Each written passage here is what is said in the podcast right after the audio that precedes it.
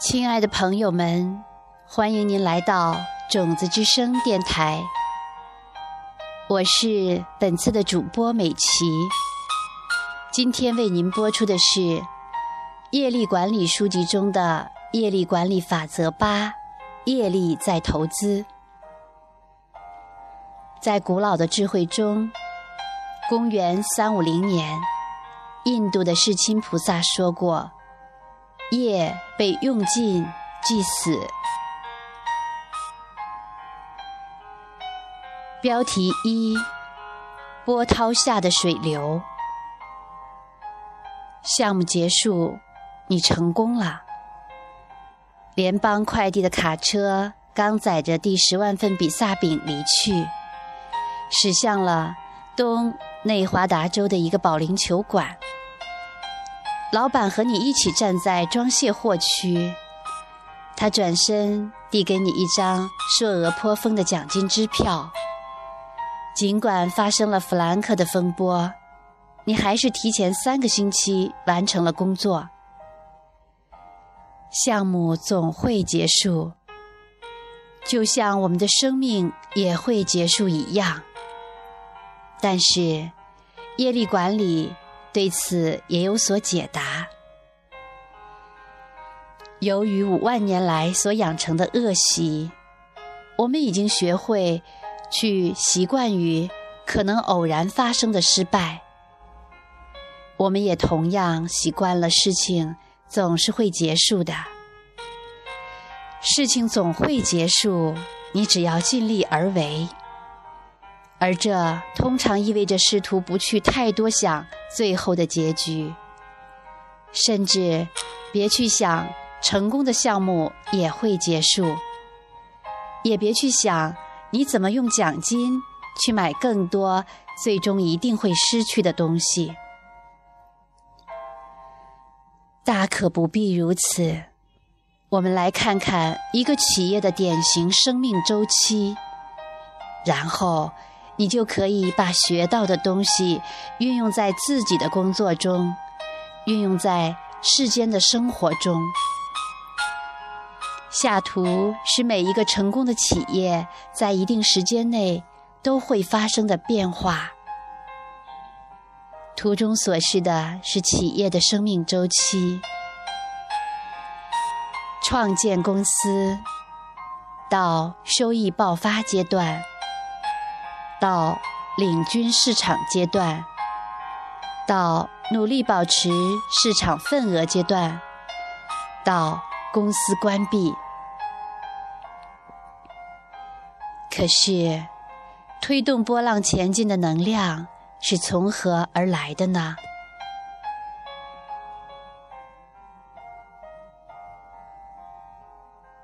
我们刚才看到的只是表象层面。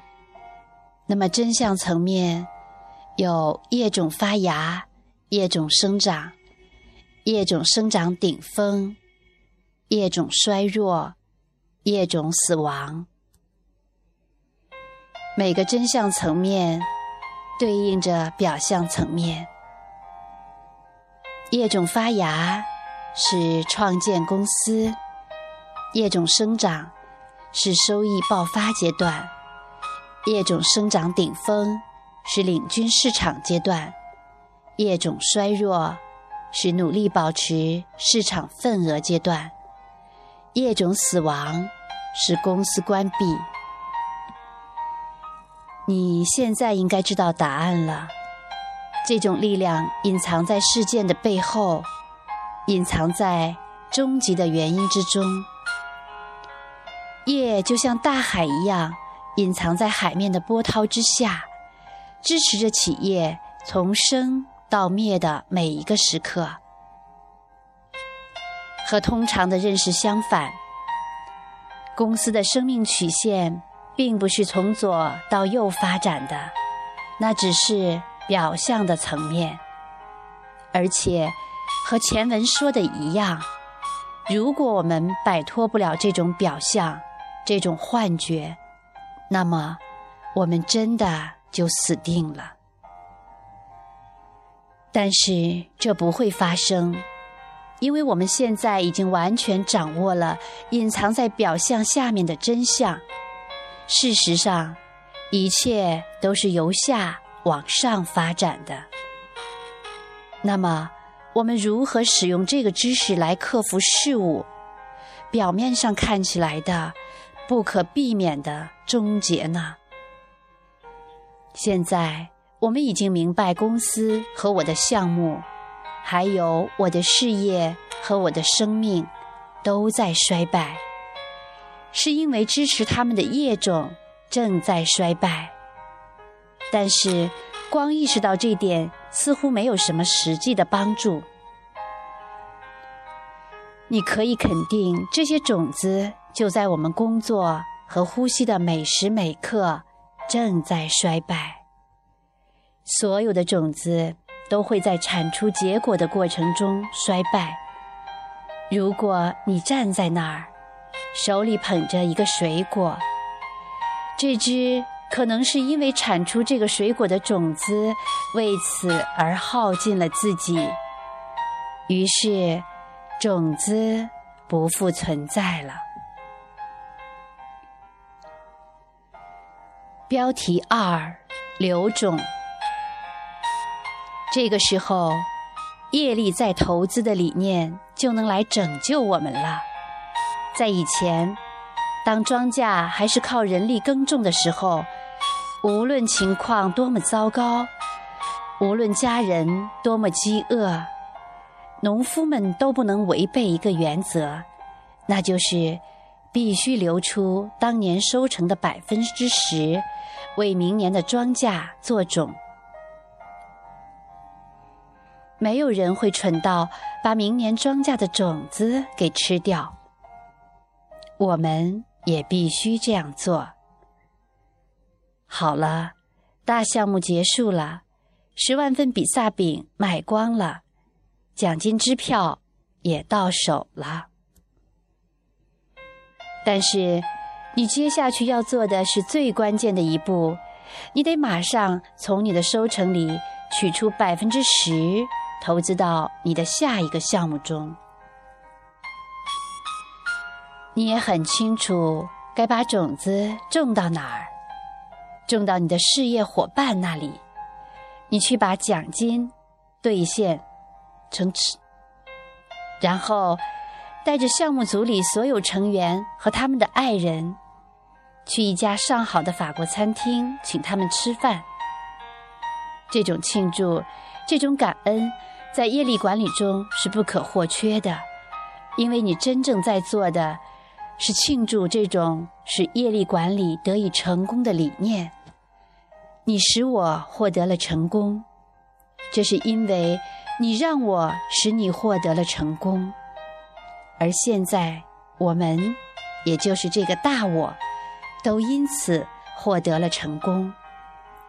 这样的庆祝本身就是最强大的业种，所以庆祝吧。当你们在外庆祝的时候，你的老板就在家里阅读你为员工们写的表扬信。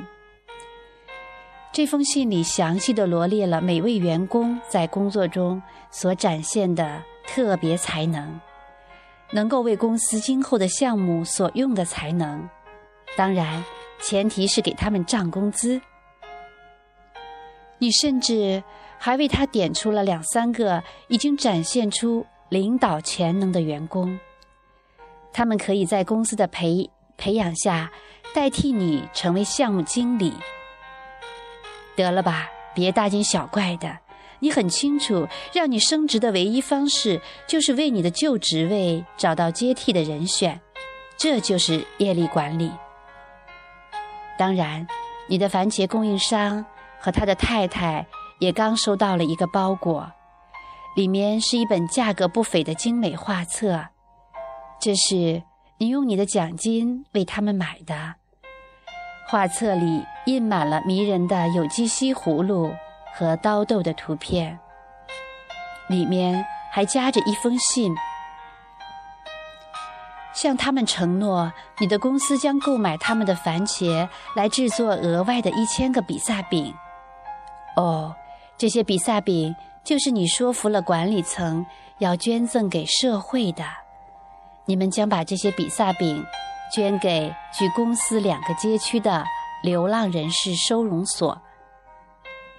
还有，在十万个购买比萨饼的顾客中，有一位会在比萨饼的盒子，如果他们没有在微波加热的时候把它烧坏的话，那么会在盒子里发现一张小字条。字条里表达了你对他们的感谢，并附带了一张去墨西哥海湾度假村双人周末游的赠券。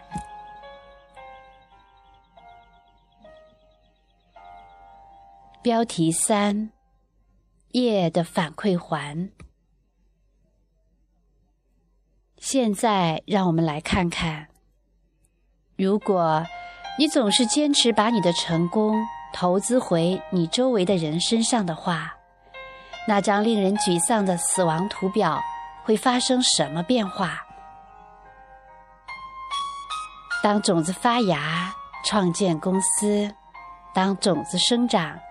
第一次成功，你用第一次的成功为未来再投资，新种子被种下。上一次的高峰，又获得了下一次的成功，再为未来再投资，新种子又发挥效用，获得了永远的成功，如此往复。永不衰败，你会看到这是另一种业的反馈环。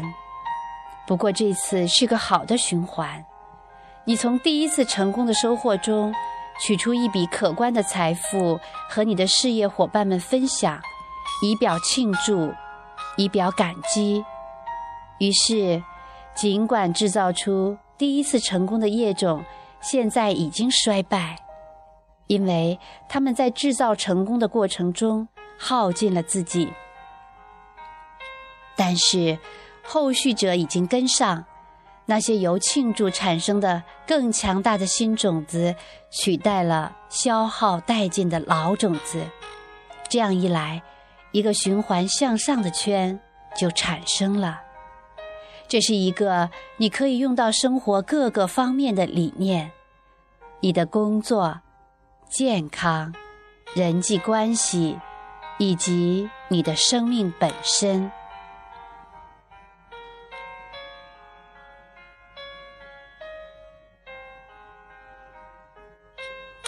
亲爱的朋友们，业力管理法则三内容的部分到这里就结束了。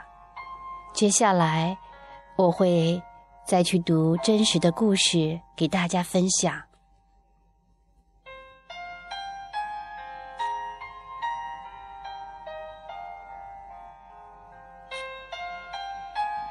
标题四：真实的故事。下面是克里斯蒂喇嘛对他经历的真实事件的分享。钻石山大学是从许多我们从事的其他事业中生长出来的。举例来说，我们致力于教难民学习使用电脑，然后付给他们报酬，让他们把他们民族重要的智慧经典输入电脑，让全世界分享。当时，像这样的项目，大多是由几位慷慨富有。支持我们事业的个人资助的，我们还指望着他们能在大学开张时为我们提供大学运营的资金。但随即股票市场的泡沫破裂，这些靠投资股市获得所有收入的赞助者们，他们的资产大大缩水。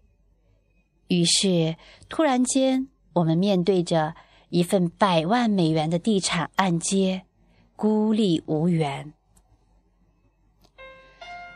我们董事会的一位主要成员，当时在亚利桑那大学任职的大卫·斯当普博士，想出了一个叫做“每天一美元”的主意。那些富有的资助者们虽然已经没有额外的收入来捐赠给我们，但是仍然有数以百计的普通民众真心希望看到大学能够开张，所以我们发出邮件，请求他们考虑每天向我们捐献一美元，直到我们还清贷款。几个月内。我们获得的资助刚好够支付我们每月的还款。我们明白，这第一个成功来自于大学的免费免学费政策。尽管课程非常严格，而且不允许有任何的懈怠，但是没有一个学生需要支付任何费用。但是苏珊·斯当普对此还不满足。苏珊是大卫的另一半，他是一名助理，也是钻石山大学董事会成员。有一天，董事会的所有成员都收到一封苏珊发出的奇怪的电子邮件。邮件里说：“既然我们在大学里传授那么多业力管理的知识，我们就应该豁出去，大胆的运用这些理念。”苏珊提议找一些愿意低于银行的利息来接手贷款债权的人，但是利率还是会高于他们所做的其他投资的回报。这是一个双赢的提议，我们所有人都会立刻拍板同意。但是苏珊所提出的寻找这些人的方式，却让我们十分担心。事实上，他并没有建议我们去寻找那些人。他说，我们应该去创造他们。他建议我们每月从每天一美元公益项目的收入中辟出可观的一部分，捐献给一个正从事着与我们相似的事业的团体。两个问题马上出现了。首先，苏珊明确指出的。那些作为捐赠对象的团体，正是我们在日益紧张的非盈利赞助市场上的竞争对手。其次，把这么多钱捐出去，将意味着我们要冒无法按时还款的风险，并很有可能因此失去我们一直想要获得的土地。好吧，这的确不太符合我们所有人的直觉。但是我们很快就领会了苏珊的意思。我们是否有勇气？我们是否有智慧，去看到唯一能够成功筹款的方法，就是帮助他人筹措资金？于是，整个董事会全票通过了这个提案。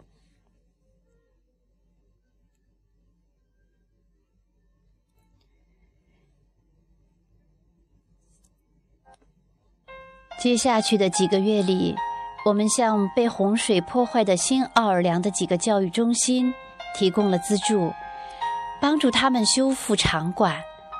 加利福尼亚的两个闭关进修中心也惊喜地收到了我们的善款。第三世界某个处境艰难的年轻人夏令营也意外地收到了我们的捐款来信。其余的钱款。成为海啸的救灾基金，然后所有人就开始等待。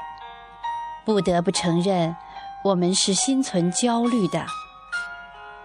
突然间，有两位我们之前不怎么认识的人站了出来，一位来自欧洲，另一位来自纽约。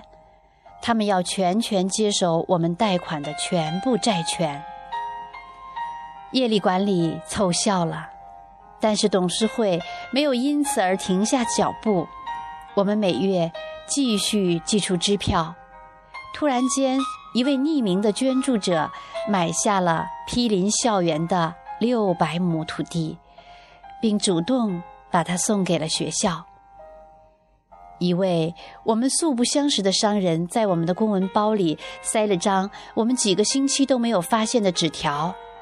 他愿意全额赞助一套可供我们拟建的五十座学生公寓所使用的供水系统，现在已经建成。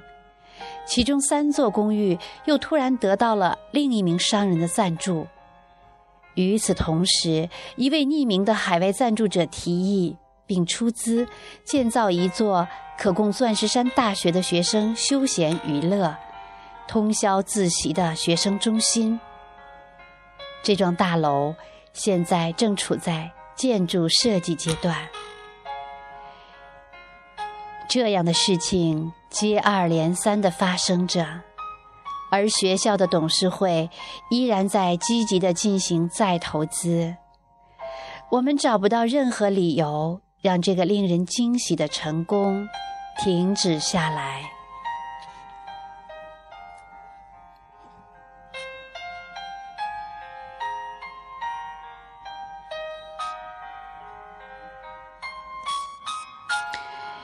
业力管理法则八。业力在投资的内容部分到这里就结束了。就像书中所讲，如果你总是坚持把你的成功投资回你周围的人身上的话，你就会建立一个好的循环圈。那么，你的工作、健康、人际关系以及你的生命本身就。会发生不可思议的变化。希望这一章节能够真正的帮助到你，亲爱的朋友。再会，谢谢您的收听。